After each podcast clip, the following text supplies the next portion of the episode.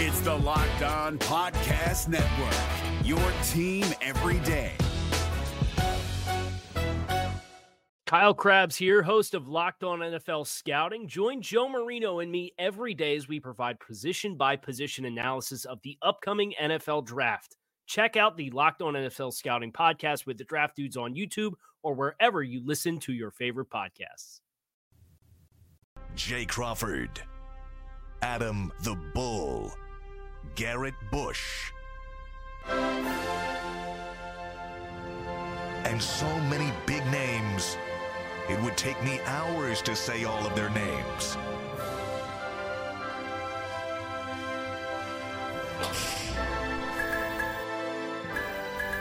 The ultimate Cleveland sports show. Booyah! Jason just blasted I'm both deaf. eardrums. I can't hear anything. He thought he was turning up his own earpiece volume. Instead, he Uh, just yeah. cranked both. by, the, by the way, I, I would rather, I think, I don't mean to be callous, but so I'm just joking, but I think I'd rather be deaf than have to listen to another Andrew Berry and Kevin Stefanski press conference. Torture. And it's not because I don't like those guys. You know, I'm not trying to get them fired, but they're so they come from the you know the nerd school of talking. They they're to the point where even a basic question which you could answer and not give anything away, they're so scared to give anything away that they just talk in nonsense. Really, You know who, who we have to blame for all of this is Belichick. I mean, isn't he the, Well, the, the grandfather of Not his saying lips are moving, but he's not saying anything? His lips barely move. He, he know. gives like five word sentences yeah, yeah. and that's it. He has to remind himself before every answer how much he hates the media. Yeah. And then he engages. Man, but it was tough. They didn't say a damn thing. it, they couldn't even they couldn't even give us like tangible like objectives that they wanted to work on. Like they just were like, yeah, we really we got to put the work in. You're like, that's a prerequisite. Every Everything, team- everything's, and other teams do. Most teams do say a lot of the same stuff anyway. But at least answer like the obvious questions. To, to that it's point in frustrating. yours, G, to me, Yeah. it leaves fans asking this question: Do they know that there's a problem? That yeah. oh, they yeah. know. they know. Okay, if they know, what's this very first step to fixing a problem? Admitting you have one. Admitting there's a problem. When you have a fan base that's in the millions, I think it's safe to say the Browns fan base is in the millions. yeah. It's not just here in Northeast And Ohio; it's, global. worldwide. Yeah, sure. what I want to hear as a fan who spends countless hours and money on my fandom, I want to know that the entity in which I believe understands that there is a big problem. And when you watch these glossed over news conferences, my end of the day takeaway was are they aware that things are broken? or do they care? I actually thought the best Andrew answer Andrew gave, and it's hard. He's so soft spoken in the room. It's actually hard to hear him because I was sitting like the third row or Yeah. whatever. But he said like we didn't have the right mix defensively, and they they had a lot of discipline issues, and they admitted it. Like he said it, like we don't have the right you mix can't of run guys. from that. I You mean, we but- knew that before they broke camp. But they acknowledged it. Like they acknowledged we didn't have the right mix, and we had discipline issues, and we got to fix that. So that was their sort of big mea culpa. Yeah. I, th- I think Well, so. I thought something that was interesting, even though I I- was he wouldn't say whether whether uh, Priefer is going to be back. Yeah, as a I don't understand coach. that. I don't- Because you think he's definitely going to be back. I thought he was definitely going to be back. Well, but I- then why wouldn't he say it? It made me wonder this: Has the decision been made? Well, if you're going to fire him, you're going to fire him when you fire Joe. Like, well, you fire him at the same time. But, but see, I not I don't necessarily agree with that because at the end of the year, when these coaches take inventory, perhaps it was obvious to all who were watching the defense has to go in a different direction. I mean, everybody knew that. We were saying in week six that he, will never Yeah. coach here next year. So that to me was obvious. You don't really need to dig deep into the weeds. Perhaps with with the other coaches and all of these other decisions that they'll be making personnel wise, they want to take a little more time, dive deeper into all things special teams, and then make a decision. Because I'm with you. I, I thought that, well, if he wasn't fired with Woods, he's Right. safe. But then after listening to them talk, I, I kind of got the impression that, hell, maybe this decision is fluid and they haven't made it yet. it is possible. I just Jason. don't know what else you would look at. Like you have 17 weeks of evidence, you have three years now of proof. You know if you want if you want him here or not. You know if if he's doing a good job or not in your mind. See, when, when at first when he said I haven't had a chance to talk to all the coaches yet and everything, I'm not going to get into it.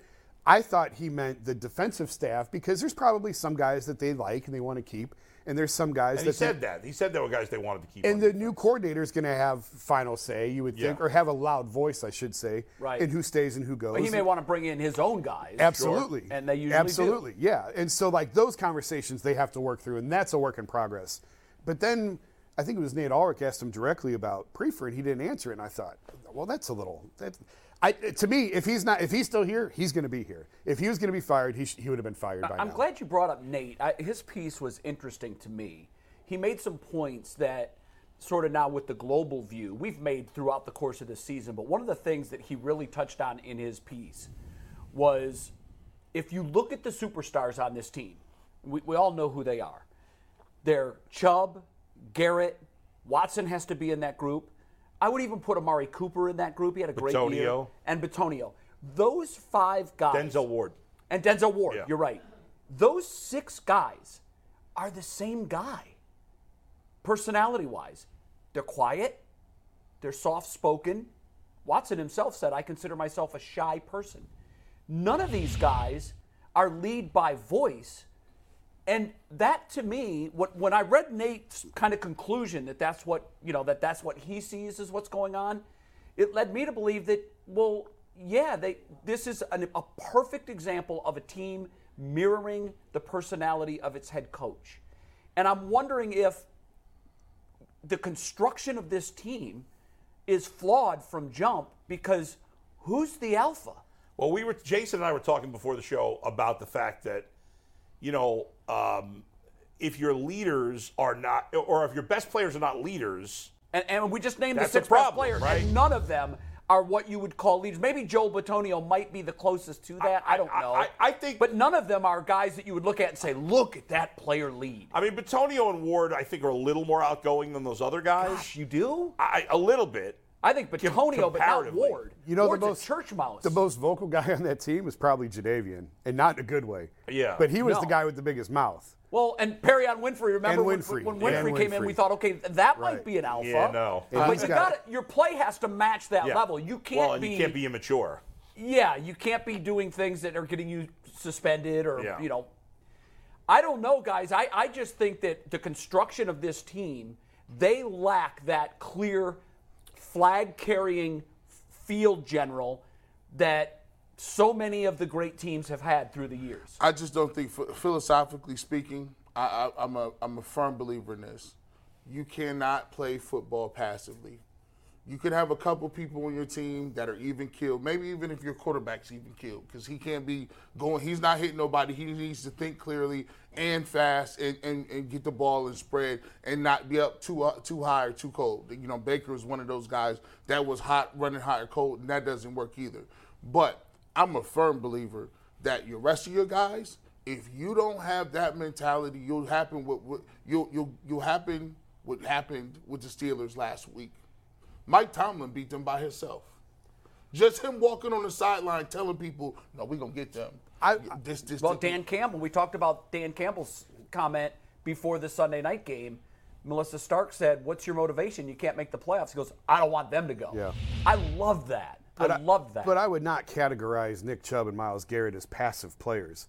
They are ferocious. Just because They they, don't play say a lot. Yeah, just because they don't say a lot off the field doesn't mean. And, and Myles actually likes having his voice heard. He likes having his name in headlines he and, does. and being out there. He's not. He may not be a rah rah in your face screamer, but just because these guys don't say a lot vocally and loud doesn't mean they're not nasty on the I- field. do 'cause you I think, think, they Jay, and all you guys, do you think that every team needs a Ray Lewis? if you want to be I think you do.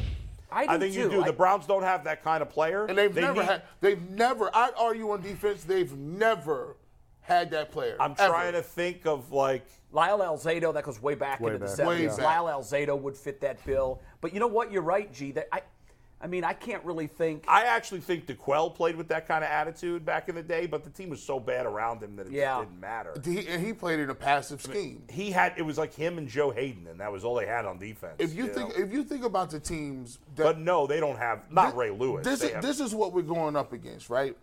For for the majority of my life, I've seen my good Boy Scout Cleveland Browns play the Baltimore Ravens with Haloti Ngata, nasty, Ray Lewis, disgustingly nasty. Steelers too. Uh, uh, the, Ed the- Reed, the Steelers Troy have always had those Polamalu, uh, James Harrison, Joey Porter, Yeah. uh, Antonio Brown.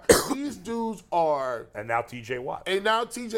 These And dudes Heyward. bring it. and Minkah Fitzpatrick. And those are the teams in our division that have had the most success, Yeah. sustained and long term.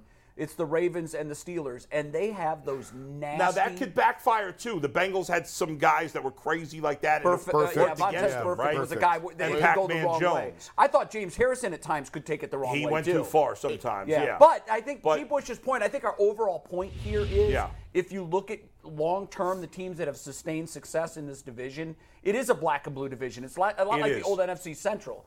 Th- you you have to have those guys. the other three teams in this division have those guys. It might even be some names that the average Browns fan, if if you're talking about the Ravens, the Bengals, the Steelers, don't even know necessarily. Like probably a lot of our fans, because they're diehards, know the. But like, it doesn't even have to be the best player on the other team, as long as it's a good player. But you got to have a few guys that are mean and nasty and even borderline dirty. Not dirty, but like close to that line. Push the line. That yeah, that are they're ass kickers. And we, we talked about well, we haven't talked about this before. We we talked about Damar Hamlin a lot.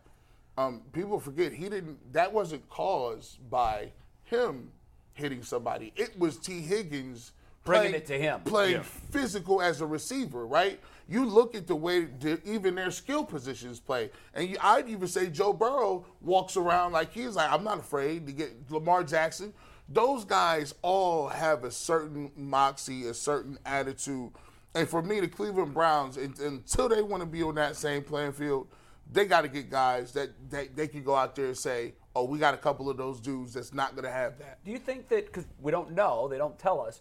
Do you think that Andrew Berry and Kevin Stefanski realize this I think we'll find out be- by, by who they go get? by the who they go get this offseason, by who they target the draft, and by who the defensive coordinator is. Because Brian Flores is exactly what you're They talking need- about. He's Yes, an ass he is. kicker. Yes. He's a he's a red ass, and I said I think before the show, that's a guy who went and burned down your building and said, "I'm going to work here anyway," while I'm burning it I down. love that. It's amazing. I It's love- just- I I do give too. me that I guy. do too. He's a renegade, and who's, um, who's the front runner in your mind? It, I, I, this is strictly a guess. I have no Yeah. idea.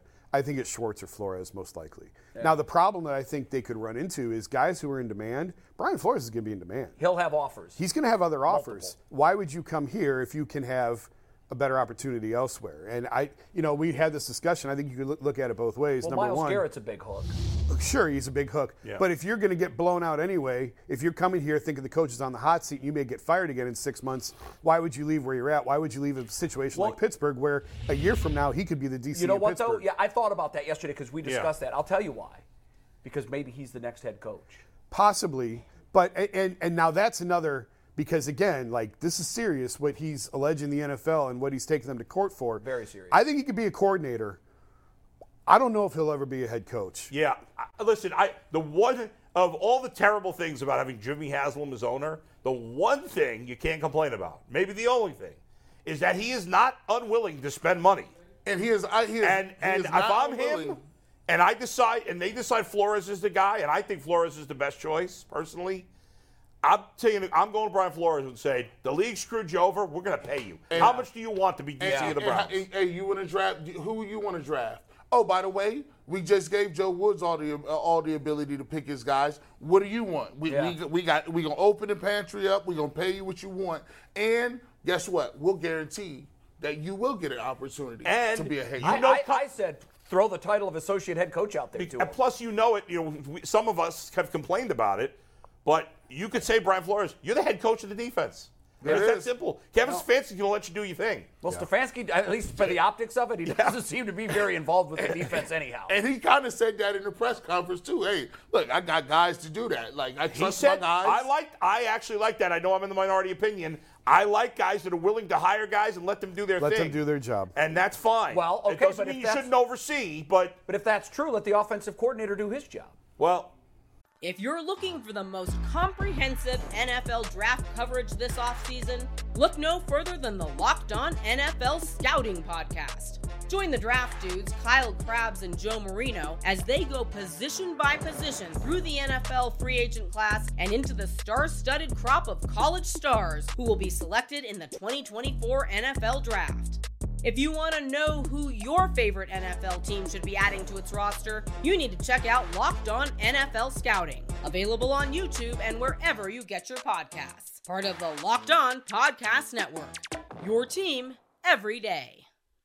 But he, that's fair. Yeah, ooh. I like your thinking on that. But I do, but I do think in the end, if Kevin Smith is not calling the plays, then I don't know what the point Uh, of him as being head coach. Aditi Kinkhabwala is with us. Aditi, Oh. kind of the chord that we struck here is that um, th- there's if you if you look at the six best players, or at least the name players on on the Browns team, Chubb and Garrett and Watson and Bitonio and Ward. Denzel Ward and Amari Cooper, they're all kind of the same personality type.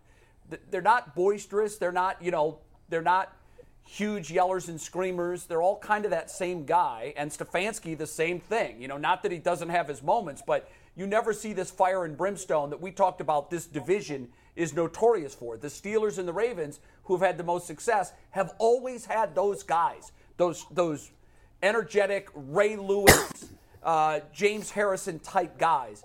Do, you think that this is a, a construction problem, a roster construction problem, that one of your best players isn't that guy and they, they sort of do have that void on the field?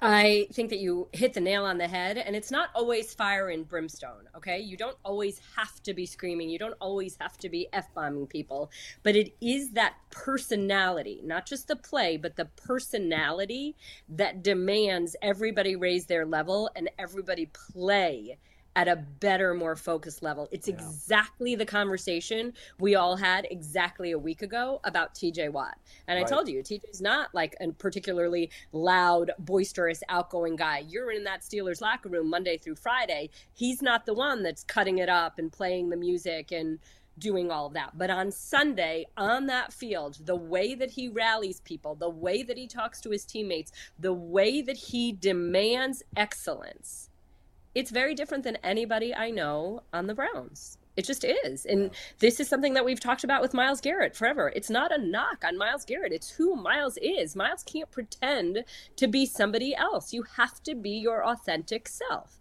It's just not who he is. So I do think that there is a piece of that, that you do need someone like that. And look, Joel Bitonio and I had this conversation, and I know I shared it with you before that Christmas Eve game that Kevin Stefanski, who's one of his most magical traits is that he is level, that he is even, that he doesn't freak the heck out.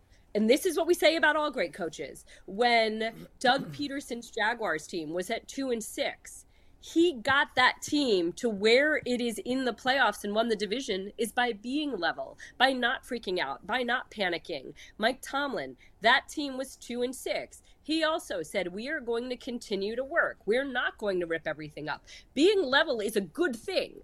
But Joel did tell me before that Christmas Eve game that this year, Kevin is showing a little bit more fire, a little bit more personality. I mean, if you guys remember, I think Adam remembers this. A couple years ago, I remember asking Kevin, like, do you yell at your kids? Do you ever get upset? Because his personality seems so flatline. And Kevin, like, kind of laughed and said, Well, I'll leave that for them to answer.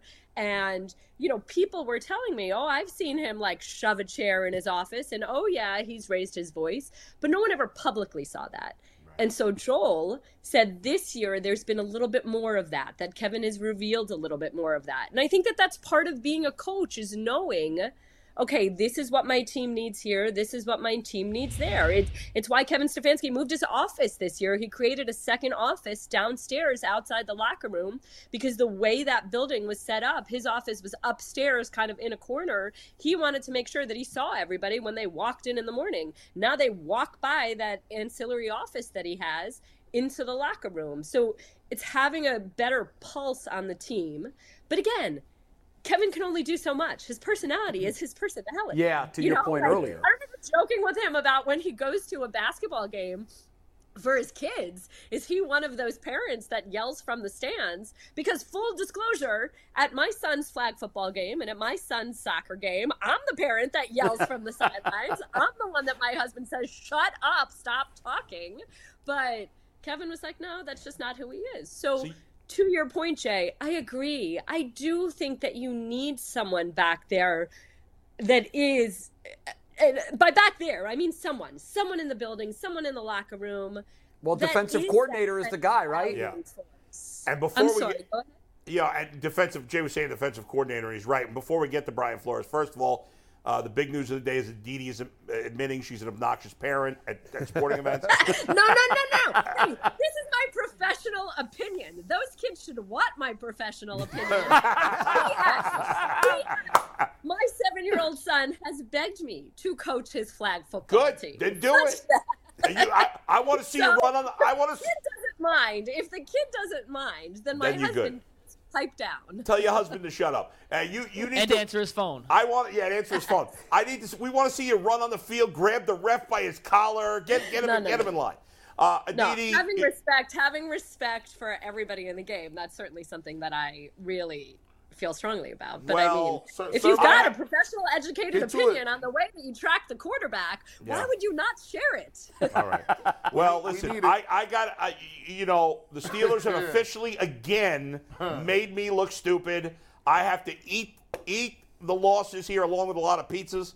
Uh, for the Browns or for the Steelers finishing over 500 yet again, I will give you one more chance to do a victory lap on my bad prediction grave.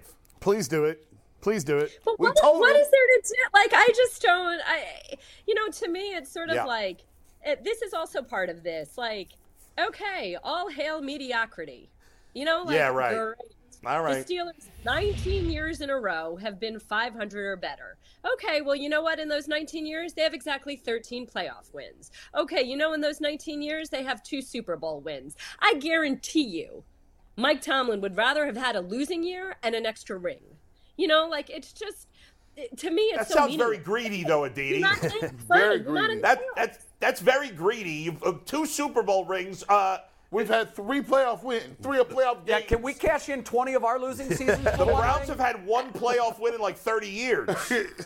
Okay, but you know what? You play the game to win those trophies. That's true. Like that's why you play. And it's funny because Steelers fans got so angry at me this week. I tweeted something. I mean, they're always angry at me. Let's be honest. But anyway, I tweeted something about. Um, uh, I said, you know, the Steelers.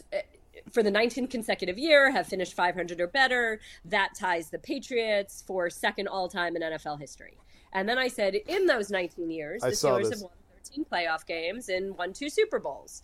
The Patriots, in their 19 years, won 30 playoff games and six oh. Super Bowls. Ouch. Okay, I didn't make any commentary. I didn't No. offer any opinion. Just the I just facts. simply added to the facts. Like, here's the facts, and here's an additional fact that may or may not be interesting to somebody. You may find context in it, you may not. Whatever. There's the fact. And everybody starts screaming about my bias and this and that. But to me, oh the first is a 19 year run, and I don't care. Like, I don't care about what was the AFC East at that time, whatever. You play who's on your schedule, okay? And part of being dominant is that's how good you are, all right? But anyway, to me, it's like if in 19 years you won six Super Bowls, well, damn, that is really impressive. That is speaking to a high level of excellence. In 19 years, if you were never below 500, great. Okay, but what do you have to show for it? Like, what do you really have to show for it? It shows that you're Outside among the best Super every Yeah. You know, in the last six years, it's just it's in the last six nothing. years. The But Steelers Aditi, have won zero playoff really- games. Aditi, though, in defense of, of the Steelers and how they may look at this, the bar that you are comparing them to is unprecedented. In, in nine and 16 years, only does any other franchise have six? Or a six and 19? They've got six and 19 years. Has any other franchise even won six going back But to it, why 52 why years? should the standard be any lower? The Steelers are a team that won four in a decade. Understandable, but- city, you know what? You asked this question. No, not you. I think G. I'm sorry. Was it G?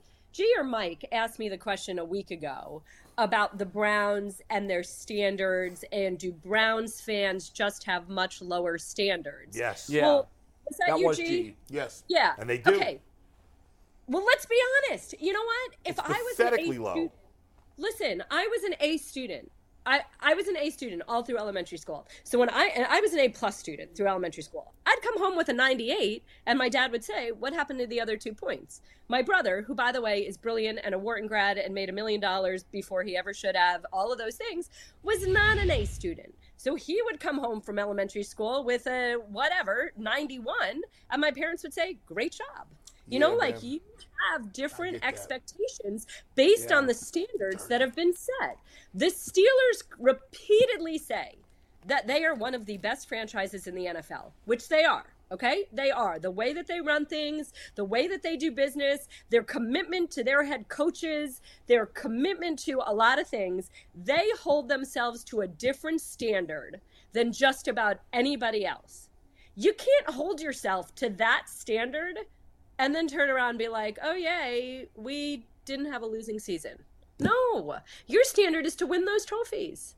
And Mike Tomlin is the one who will tell you that. Mike Tomlin yesterday didn't want to answer a single question, didn't want to make a single decision, didn't want to make a single statement on his staff, which by the way I thought was really interesting. As a random aside, the Browns immediately made a decision on Kevin Stefanski's staff. The Titans immediately made a decision on Mike Vrabel's staff.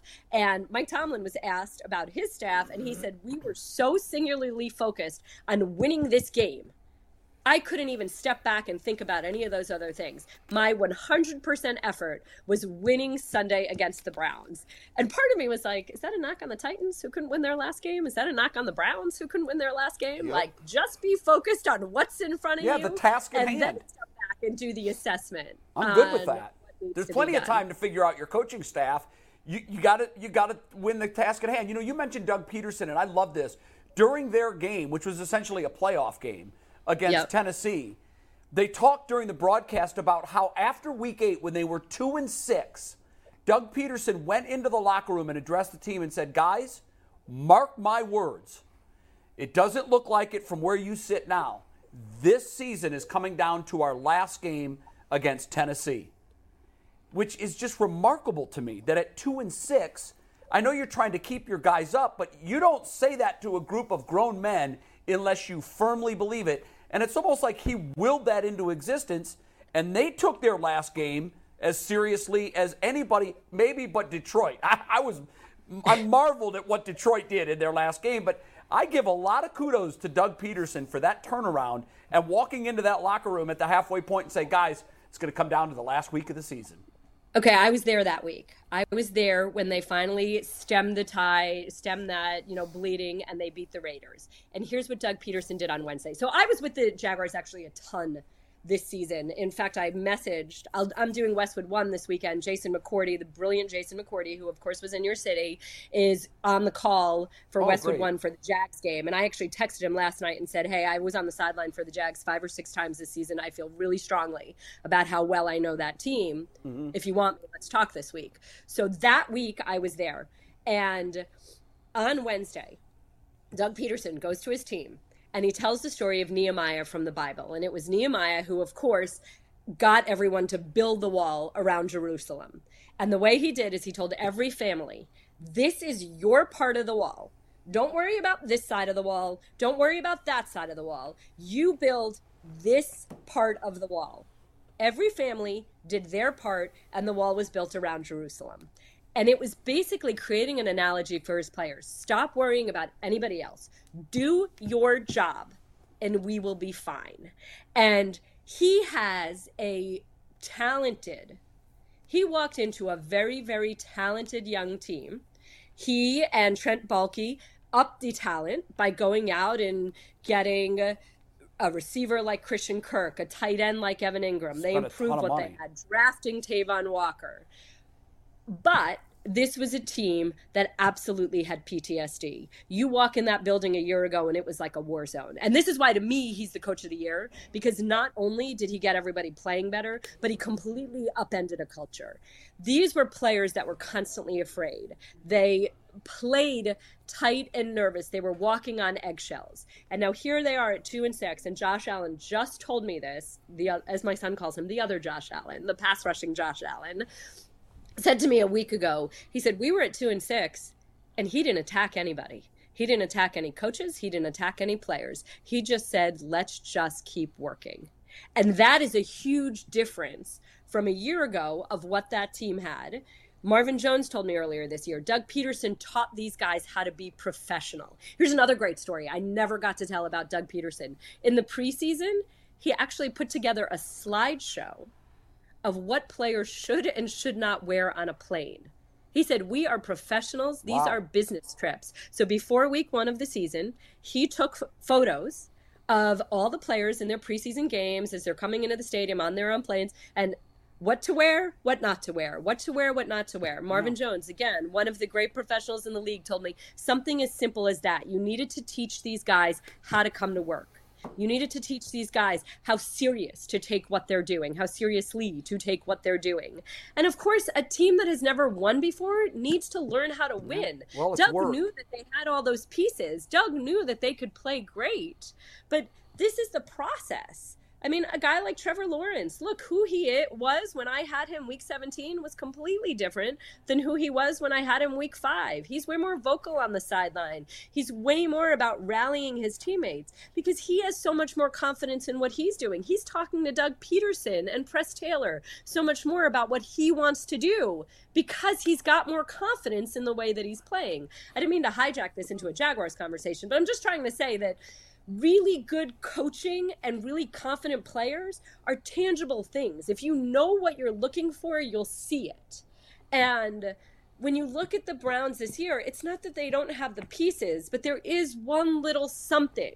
Sometimes it's just one little something that needs to turn it on. And I think with the Jaguars, that's what you saw. You know, you bring in a Doug Pederson. Not that I'm saying the Browns is about the head coach, but sometimes it's just something and the same guys can give you a completely different result.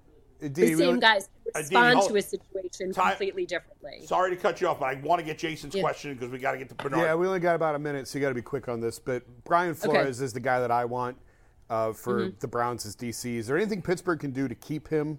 Do you think he would take the Cleveland job? And I'm I'm wondering if one of the problems Kevin's going to run into is sort of the hot seat coach next year. Are you going to get the guys that you want? On your staff when you sort of enter the season with that label. Just what do you think about Brian as a DC next year? Do you think you'd have any interest in coming here? I know that the players in Pittsburgh love him, that they respond to him extremely well as a defensive coach. I think he's got a great mind.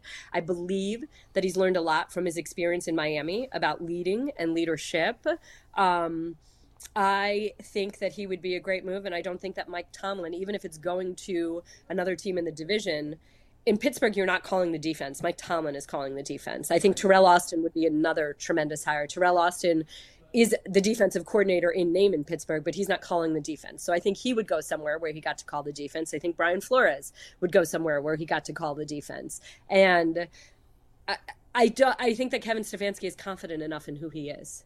You know, it, this yeah. is like the quarterback who transfers because he doesn't want to compete with somebody else in college. No, just win the job. You know, like Kevin Stefanski should not be sitting here and say, I'm afraid to bring in a strong coach because what if he threatens me? Kevin Stefanski's mindset is, well, I'm going to go win 14 or 15 games next year. I wholeheartedly that I'm going to bring in the you. smartest. Ego's not a problem. This stuff is nonsense. Yeah. help me. I wholeheartedly I mean, agree. I meant, I meant the other side. Would a coach want to come here if the head coach is on a hot seat and everyone could get blown out of the building in six months anyway? No, because I think the coach should have enough confidence in himself that, well, I'm going to help that team be better. Right. Anybody who looks at this roster, looks at who is under contract with this roster, and sees the way the Haslams are not afraid to spend money. And one more thing that I'll say Sean Payton was asked about getting back into co- coaching. And he said the things that mat- would matter to him the most are not the roster and the quarterback, but it is what ownership has shown recently, what is ownership, and what is the brain trust. I don't know how anybody could talk to Andrew Berry and not think that there is stability and a smart mind and a brain there. So I think a strong coach would say, I could be the missing piece. I'm the one that could help turn these things around. I'm the one that could make this defense great. Moxie, Look at yeah. Wink Martindale. You're bringing Bernard Pollard on. Look at what Wink Martindale did. He left Baltimore feeling like, okay, I've done what I can do here. It's time for me to go someplace else. What has Wink done with that Giants defense? Right. Mm. Yeah. Yeah, great job. Confident, strong coach has faith in himself and believes that he can be a huge part of the puzzle. He's not thinking that he's going to a place where a head coach is getting fired. He's Sure. thinking that he's going to a place where he's going to help make that franchise better. Yeah, I can be the difference. Aditi, Thanks, great Aditi. stuff. We'll see you great later. stuff. Thank you very guys. much. All right. We'll talk, to you soon. soon. Um, you know, we talk about the the other teams in the division. Historically, the Steelers and the Ravens have had this success. One of the alpha dogs on a Ravens team that won a Super Bowl, Bernard Pollard, joins us now on the Ultimate Cleveland Sports Show. Bernard, thanks for joining us. We appreciate it. Um, I'm going to let G sort of bring uh, introduce you and really talk about how this appearance uh, came to be and and uh, what you're here to talk about. Yeah, man, it's, it was crazy. You know, uh, we've been um, contacted by a lot of individuals. You were one of the first ones to retweet. Um, I guess I wouldn't call it a rant. I would just call it more of a uh, passionately describing um, what I was upset about. and so, uh, you know, uh, Bernard was one of the first people to actually um, almost co-sign that and talk a little bit um, about and co-sign what I was saying because he, he obviously he's a former player uh, involved in the league so much. And I think what what happened was it was so much groundswell because of the fact that these are professional players and they are they've lived it, they've breathed it, and they um, you know this was something that uh, I think a lot of people thought about. I just happen to be one person who, who said it and it just caught fire. So Bernard, thank you so much for coming on to the show, um, talking about your experience and, and talking about what you you've gone through in terms of that. Um, when when I did when I said what I said, um, are there any NFL players that are saying that in, behind closed doors, or is that just something that people keep to themselves, where it's just like they, they understand what it is, but you know they don't say anything? I think you know one of the big things, and and, and man, I I appreciate you uh, for you know expressing um, expressing yourself and and and being I don't want to say vulnerable, but being vocal. Um, you know, I was laughing uh, after the fact because I was like, man, he got it looked like you had some balled up homework paper spitting facts. and, uh, so so it was i mean it was hilarious um you know laughing at that. But i think you know so many people need to hear those important things. And i, I you know and, and and if you look at it you know after the fact you know and and and nothing against the Buffalo Bills or whatever it may be. But you know what they did as far as with if his contract, um, if the the news is is is um, true, uh, what they did with his contract and how they you know settled and, and made that thing uh, possible for him to still continue to earn his money.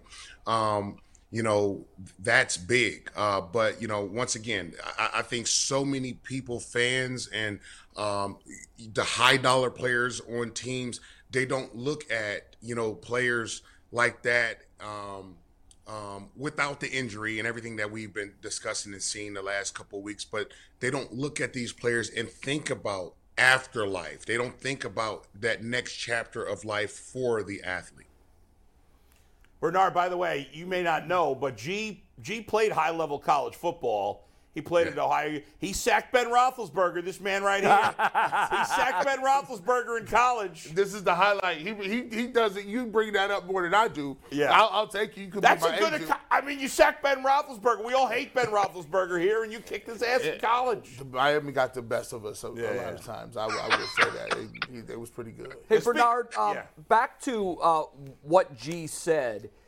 There's been a lot of discussion after his monologue took fire, and, and a lot of people saw it. What, on- on one side, there were a lot of folks saying, hey, uh, if, if the players don't like this, uh, they can look to their own vote when they ratified the CBA. How much of that holds water to you? Because obviously, you're never going to get 100% agreement. There were a lot of players Right. that didn't want to put their name to that, but the fact of the matter is, Right. that's the playing field, and they were at the table for the negotiations that set that up. What we want to focus on is how this thing gets fixed, because I think it's clear that there are things that are broken. In your mind, being a former player, and D'Qwell Jackson, the former Brown, was on with us last week, and he said one of the things that desperately has to happen is there needs to be a sort of consultation group, uh, an advisory board made up of former players that can sit in the negotiations with the current player reps and tell these guys about some of the pitfalls that they don't know are coming in the afterlife. Do do you co-sign D'Qwell's sort of suggestion of that? And how do we get this to a place where we're, we're more equitable? Well, I, I, definitely, I definitely co-signed that, and and I was one of the ones. I was a part of the uh, the, the, the PA uh, when when I played, and and they did not like, uh, they did not like me. They did not like my input. Uh, but you know, it's it's one of those things where I was telling them all the time. You know, first and foremost, you know, the bulk of the team isn't you know voting yes. And why would we vote yes to this? You know um, if you look at a lot of the the cba uh, discussions and and things of that nature you know they're made up of guys that have big contracts. That's what they're made up of.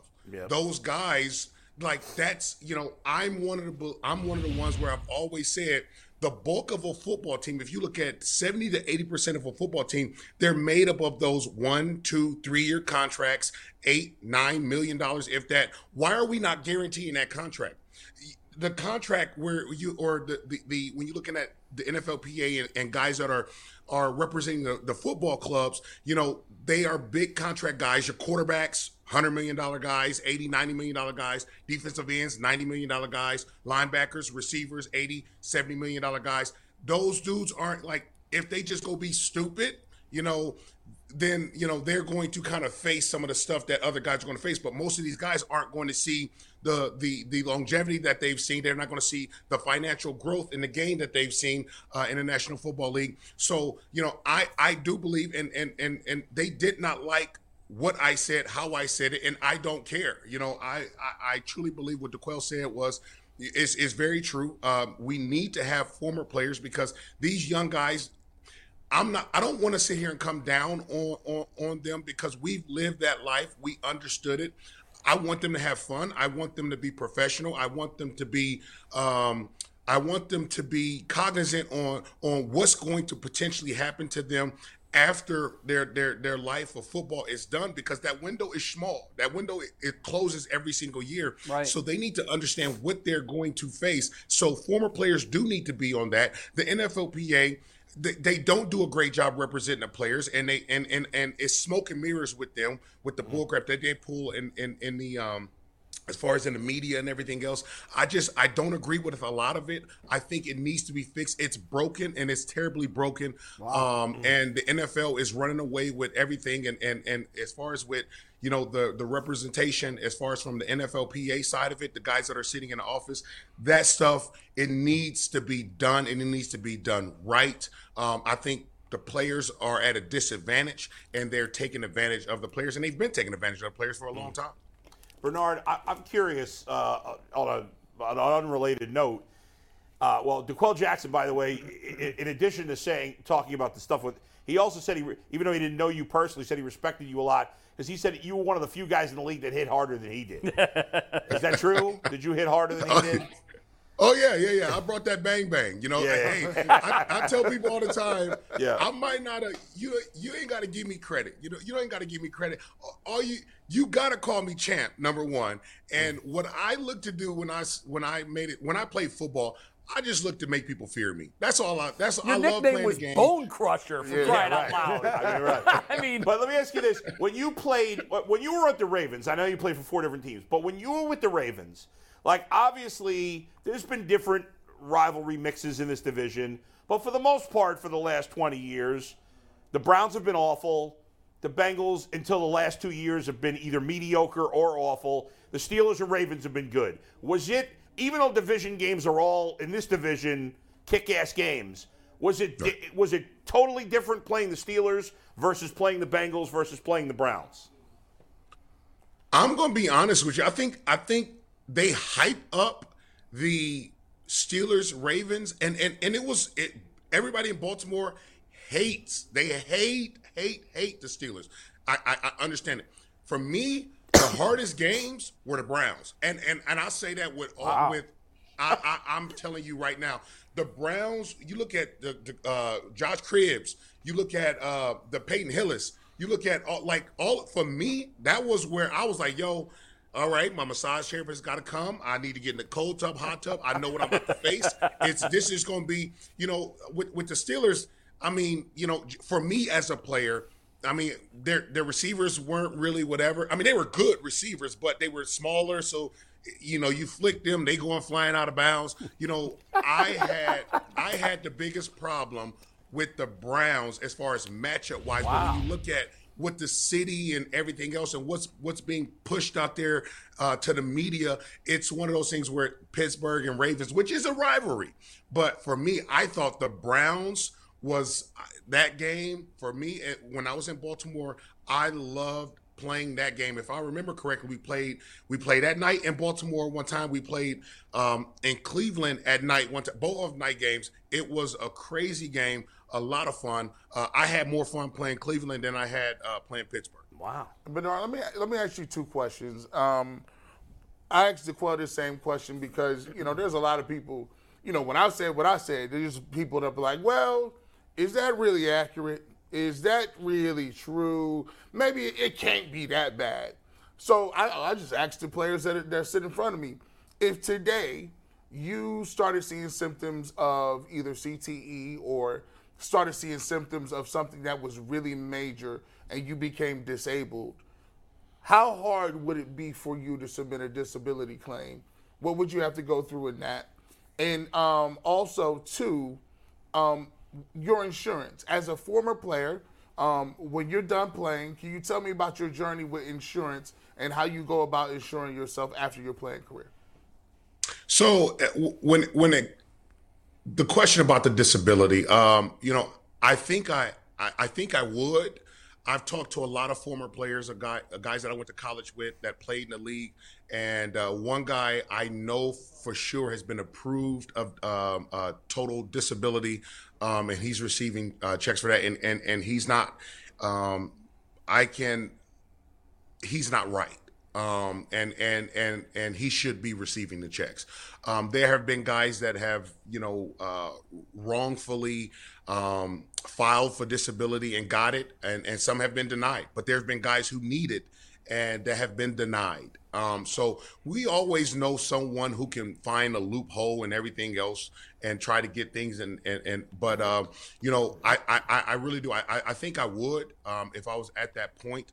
Um, it is hard because I have like I said I've I've, I've had teammates where former teammates and, and, and guys I played with in college that they've been denied every single time, and they're trying to hire a lawyer, then get another lawyer, then get another lawyer, and they're being denied. And, and the NFL is a part of a lot of this. Uh, I want people to understand how powerful uh, the NFL is. The NFL is behind so much, and that's why they try to keep a lot away from fans, a lot away from other people who potentially, if you if you um, tickle the ears and, and if you allow them to to be woke in a sense you know um, that that's going to turn a lot of people away. The game of football is a game of football. I will play this game again over and over again because this is the decision that i made. Um, i love this game. I love the game. I love this game to this day. I love this game. This game has done things for me and my family. Um, i know what can happen to me I know what can happen to others, and we all know. So for so many people to say, "Well, the players knew," yeah, the players knew, right? But I think when you look at when you look at the um, the other side of it, the NFL kept a lot of things back from s- certain players when, when, when it came to medical and when it came to certain things, and that's why lawsuits and things of that nature were filed because the NFL kept that information back from players and they let them go about it. I'll tell you, I'll tell uh, people this right now uh, for me. If something happened to me, I have insurance, right? But I still go off of some of the NFL insurance. So if something happened to me right now and I just fall out right now as we're talking, the, you guys wouldn't be able to call an ambulance for me. We literally got to call the NFL number for them to that's contact for for and then you got to talk to them, tell them everything that's happening. They got to go discuss it and then they'd say, okay, yes, we'll pay for the ambulance to get him to go wherever. Now, wow. all of that time, I needed an ambulance, right? If if, if so, that's the crazy part about it, and and there's so many things that I can go in um, with that. Now, when we talk about the insurance, after the five years is, is done, yes, you are off Cigna. You have got to go find your insurance. We have four kids. I have my wife and me, so it's six of us, right? So the insurance we don't know. Football players, most football players don't understand the real world, right? We, we play football for a living. We don't understand working jobs where we're insured and all this other stuff. And, and all we got to go learn that. And um, I don't think enough is done. I don't want to bring the hammer down on the NFL with this, but I think this is workshops that they can provide for players that are in the league and players that are in the league need to understand you need to know how to go about doing that. My wife does a great job. She she looked at everything and figured out all this different stuff for us to be able to have, you know, eye, um, you know, as far as dental and as far as all this other stuff, because as we learned, like everything's not under one umbrella. You got to go figure out all this different stuff, and that stuff piles up. And so, yeah, it's just it's one of those things. Like I said, it's broken. It's broken to completely take a player from you sweep the rug from under him when he's done and you say well you got a certain amount of time to go do this and you're completely cut off and if anything happens you call us we'll contact you and set up appointments mm-hmm. while you're still just living like hell right like that's just what it is Bernard, I want to go back to what you were talking about earlier about the Players Association. You said you were involved in it, and you, I don't, I don't want to mischaracterize you, but it sounded like you saying you didn't agree with the leadership of the union, right. and, and there's been a lot of a lot said and written about DeMaurice Smith and the job he's done as union sure. president. Uh, talk to me about that. What do you think about the job he's done? And it seems like there's been a push to get him out multiple times. How, how do you uh, how do you guarantee the contracts? Like Jay started to ask you it earlier, I think. How do you get these contracts guaranteed? Because it has to fall on the on the union. I, I'm one of those guys that he was talking about. It's up to the union at the bargaining table because the owners aren't just going to do it themselves. first and foremost, you know, he's been one where you know he he he come in, he he talked the talk, and you know, you know, some players, you know, a lot of us talked, and we saw right through the bullcrap. And uh, you know, he's a guy, he's a lawyer. He knows what to say, when to say it, how to say it, and who to say it to. Um, you know, for for for for me as a player, um, you know, I like I said, I just didn't agree with a lot. They did, they knew I didn't agree with it. Uh, a lot of players was like, "Well, Bernard, we just gotta go. We just gotta, we gotta get a vote." And, and one of the things I do not like how they do certain things, they give it to you on Thursday and say we need a vote at the end of meetings, and I'm looking like, crazy. wait a minute, wow, you, yeah. you can't do that. Yeah. You cannot you, you, we're looking at so much that are that's impacted, right, with, with with us for the next however many years. And then if anything crazy happens, you giving us a day or two days, maybe max, to make a decision for not only us, but other former players that are involved and other players that are going to come into this league. I don't like that. That you'll that, be impacted by me, for the rest of your life. Yeah. Exactly. So, Bernard, that, exactly. one of and, the things that we talked about was the calendar, because I think it was D'Qwell talked about that too. He said that oftentimes when these proposals are, are made and these, these agreements are going on, they're so busy with training camp and everything else. Yeah. Why don't we just start by flipping the calendar? Because the league yeah. wants to put the players in I know they do. But one of the things that I think the NFLPA should yeah. insist upon is the termination date of the next agreement should Agreed. be February, not mm-hmm. August. This way, you don't have to worry about a strike either in the middle of the season. Then you've got six or seven months when the players aren't busy working on getting ready for a season or the next game. They can spend the proper amount of time and they can talk to a an, advisory board made up of former players that can tell them what you just said. Guys, 5 years from now, life's going to smack you square in the face. And the one thing I'm really I want to focus in on and this is mind-boggling to me because I've had other players tell me the exact same thing you did although the league is made up primarily of the one to two to three year contract guys who make far less than your average superstars are making, they're the majority. Yet somehow their voices are squelched in these negotiations and votes by the haves, by the few that are set for life, no matter how much money. You know, they, don't need to worry about $5,000 a month insurance premiums because they're making 100 million over the course of their career. How do we make sure that we have appropriate representation from the, the majority of the players and make sure that their needs are met, not the needs of the superstars and the powerful player reps who sometimes might put pressure on everybody to vote a certain way? Well, I think that that that boils down to the players um, just coming together and um, saying we're not going to do this. We need to get DeMaurice uh, Marie Smith out. We need to get you know somebody in that's going to represent us and truly represent us.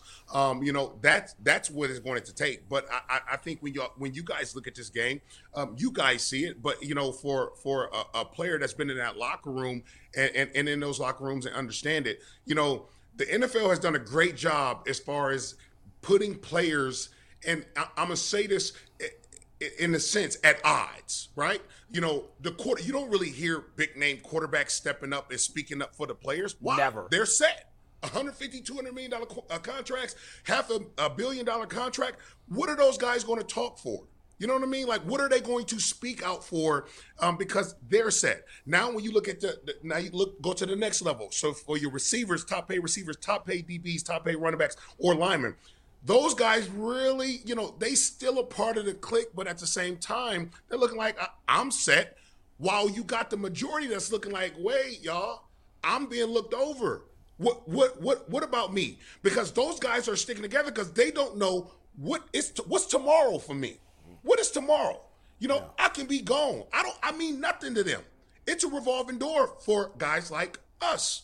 So, you know, the league has done a great job as far as separating those players. Just look at it. Look at all the negotiations. Look at everything that's happened. Look at the lockout in 2010, if I'm not mistaken. Look at all of that. What superstar quarterback stepped up? They but they did. were uh, they right. were proud of being the face of the NFL.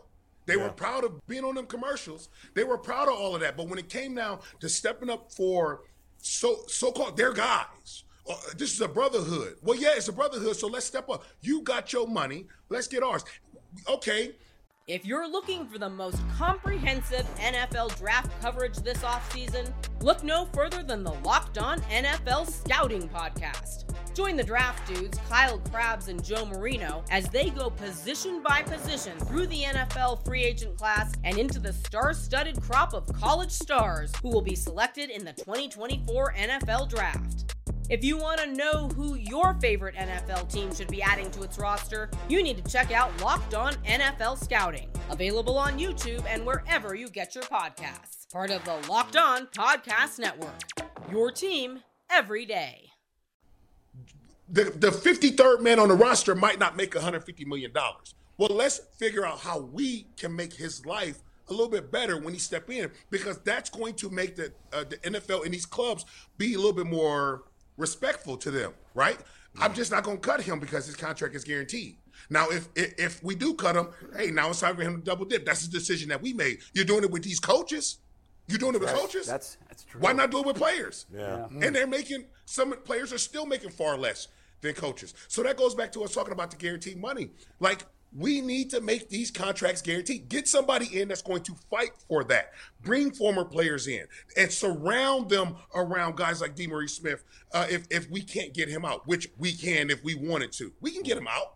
If you if if you talking about taking a stand, you you we, nothing against this because Lord knows we don't want to see situations like this.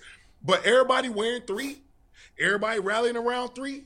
Everybody praying for three. Everybody circling in the middle for three. We got the whole world praying that ain't prayed before. We doing all of this. Why can't we step up and do this for these contracts for the for the product that's on the field? That's right. Why can't we do that? Football players. It's fo- crazy. Football's the biggest sport, and yet basketball players and baseball players do much better uh, physical and from a physical standpoint, from a physical standpoint, no athlete and, and puts their body at risk more than an NFL. Player. Yeah, player. I mean the an average baseball player and an average basketball. I'm not talking about the stars. The average baseball player, the average basketball player is making way much more money than the average football player. It's it, it's crazy, but I think Bernard, I think you nailed it. Like these, the star young young quarterbacks, Mahomes and Burrow and Herbert and Allen, they could change the whole thing. Mm-hmm. Though, yeah. if those young quarterbacks, Lamar, all these guys, if they stood together and said, not only are we getting guaranteed contracts, I'm bringing because I can't. I, I understand why the 53rd man doesn't want to walk out on the picket line because if the 53rd man is on the picket line, he's never getting any money because he's out of a job. It's up to the yep. stars, especially the quarterbacks, to say, "Hey, 53rd man, I got you covered. I'm going to help you if you get cut and never play in this game. But we got the league is pro- the players are probably going to have to go on strike. I would say for an entire year and not break the picket line for this to happen. I, that's what I think, Bernard. Are they I don't know strong enough you. to do that, Bernard? The quarterbacks No, have to uh, lead the way, but they won't. This- I do. I, I agree. Quarterbacks got to lead the way, but I, I think you know, for for so many young football players, and I, I've said I said this a few weeks back, and and and I'm starting to kind of pick up watching football again, and I love the game, but you know, they they they've messed the game up so much, but but owners they see how players live, right? Uh, management see how players live. They know okay, they're not going to speak up and do whatever. Why? Because they some of these players are living check to check. So if they live in check to check, we know they're not going to step up That's and what say they anything. always rely on. That's right. Right That's there. that's exactly what they rely on. Yeah. So it, it sucks, and and it's it's it's it's hard, um, you know, because as a, a vested guy or a guy that's retired, you want they lock you out so fast, and they don't. You have no voice, and they don't want guys like that around the PA or around these young boys because at the end of the day, they're looking like they they're going to tell them things that we don't want them to know. And that's the biggest thing, and so that's what that's what I see. Well, why don't Um, Bernard? you know, why don't you reach out to DeMaurice Smith? Get together with guys like D'Qwell Jackson. Get a group of guys, name players like yourself and D'Qwell, and you guys organize a board, and you go to DeMaurice Smith and you say, if you have the best interest in mind of all members, not just the superstars, then why don't you take it upon yourself to create a board made up of former players so we can tell them that these guys need to know what they don't know. And they can learn that from guys that have learned it and lived it. So maybe you guys, the former players, get together and organize a wing and, and you come to Smith and say, we want a seat at the table to make sure the guys playing their ba- playing the game now don't have to live certain ways like we do. That that's that's good, and and I, I you know that's that hasn't been done, and I can I can tell you guys one of the big things, um, and and and I'm not the D'Qwell like we we really don't. I, I've never passed him. I played against him, and I respect him. He was a freaking tremendous player, a great pro, um, you know. But I think you know the problem comes in is players when they're done, they move on.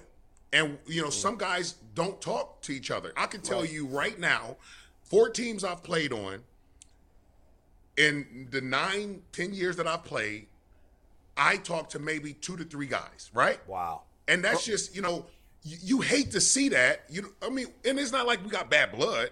It's just about life happens. Life moves and so on. we we we right. And so we just got we've got to do a better job staying connected. Um and and and like you said, getting together and we got to do something because Bernard, I- we're I going to give you D'Qwell's digits. I'm sure D'Qwell would love to talk to you. Off the air, McNuggets will give you D'Qwell's number, and you guys, maybe that's where the spark starts. You guys come together and you start some sort of movement to get a board of former players to help these guys through the, the next negotiation because I believe that this is the catalyst for change. Damar Hamlin's injury will be the impetus for the league finally being held responsible, and the only people that can do that are the players and the association. I think this is what's going to foster change moving forward, and and we'll get you to 12 digits. And, and Bull has one more I can, question. I can for set you. that up for, you Yeah. for sure, Yeah. Bernard. I'll send Ber- you his number and email after. Bull, you got the last question. Bernard, Shoot. Bernard, before we let you go, this is the most important question of the day. Will you be sad when the Bengals boat race the Ravens this weekend? Look, hey, everybody in Baltimore mad at me anyways. Yeah. I'm one of them ones where, like I tell people all the time, the, the, the Ravens aren't going to win with Lamar. They're not going to win with this this scheme that they're Wow, trying to. wow, I uh, like you that know, take. it- okay. that's that's just what it is. Bernard's that's, kind of a hot take is. artist. Yeah. Hey, I, I don't mean like I just say what most people won't, and um, I'm realist. You know, It- it's Baltimore's got to do a better job. Uh, uh, Lamar is a phenomenal, phenomenal athlete, um, but you know he's got to learn more at the quarterback position right now. He thinks, and they have put him in a position where he thinks he's Superman, Yep. and he's doing it all by himself. Yeah. and you know That's not how you win in the problem. NFL. Yeah, that's not how you Great do point. it. Thanks, Bernard. Awesome Bernard, stuff, you man. were We appreciate awesome, man. man. Awesome. Awesome. And I'm back sure we're going to anytime. reach out to you you in the future to have you back on. Whenever you want to come back on, Bernard, we'll set that up. Thanks again, man. All right, Really appreciate, you guys. Y'all take And, it and down the road, I think we should follow up with D'Qwell too on Yeah. what happens when they get together. Yeah, yeah, yeah. Because I do think that that can really uh, lead to change. Jason, am I being overly optimistic and, Yes. and naive? I am. Yes. Tell Yep. me why. Yep. They're not going to change until the players force change. The current players have to force the change. Yeah, but can't the past players? But will they listen? Will the current players listen? the listen? past to I don't them? know. That's a great question. The past players get marginalized more and more and more. Where do they Yeah. go in negotiations? What's the first thing they cut? The retirees. Yeah. it Yeah. happens in every union. Yeah. like the Because the current, current guys- players don't care. I, I, that that was awesome. Yeah, I he was love listening to. Bernard. I don't think the current players are going to give one damn what the former players say because they're only worried about their They money should. right now. By- by the way, I, I I- agree. because they by the way, the league that they're playing in now was built on their backs. hundred percent. But I just don't get the impression from current guys. The young kids just can't- They, they don't don't care, care. Uh, until it's too late. They don't They- care. they- until they it's don't- Then they have no one to blame but themselves. Yeah. I you don't, you with don't that. see yourself until you get older. Yeah. It's just what it Yeah, is. that's true, Kay? That But it's very, to the point. It's, but real quick, it's to the Yeah. point that he said about living check to check. We talked about this when I was So in many before. guys do. The NBA Players Association, when they were trying to make real change and they were trying to move the BRI and everything, they were telling guys start saving money now. And they didn't. Don't buy the third car. Don't buy the second, third house. Like save your money now. That's the only way that you really affect change. I don't. I'm not optimistic that they will. He was strong on DeMaurice Smith too. Oh, A lot of them feel that Horrible. way. I know they do. A lot of them Which feel is that way. stunning to me. When I talk to players hmm. individually, I always ask myself, where the hell's the support for this guy? I know. How I does he still have the job if nobody likes players him? that come to me and say he's doing a great job. No. Gene Upshaw before him the same way. Yet somehow, It's weird. I know it's really weird. How does weird. he keep his job if nobody likes him? Go ahead, Mike. If you're looking for the most comprehensive NFL draft coverage this offseason, look no further than the Locked On NFL Scouting Podcast. Join the draft dudes, Kyle Crabbs and Joe Marino, as they go position by position through the NFL free agent class and into the star studded crop of college stars who will be selected in the 2024 NFL Draft.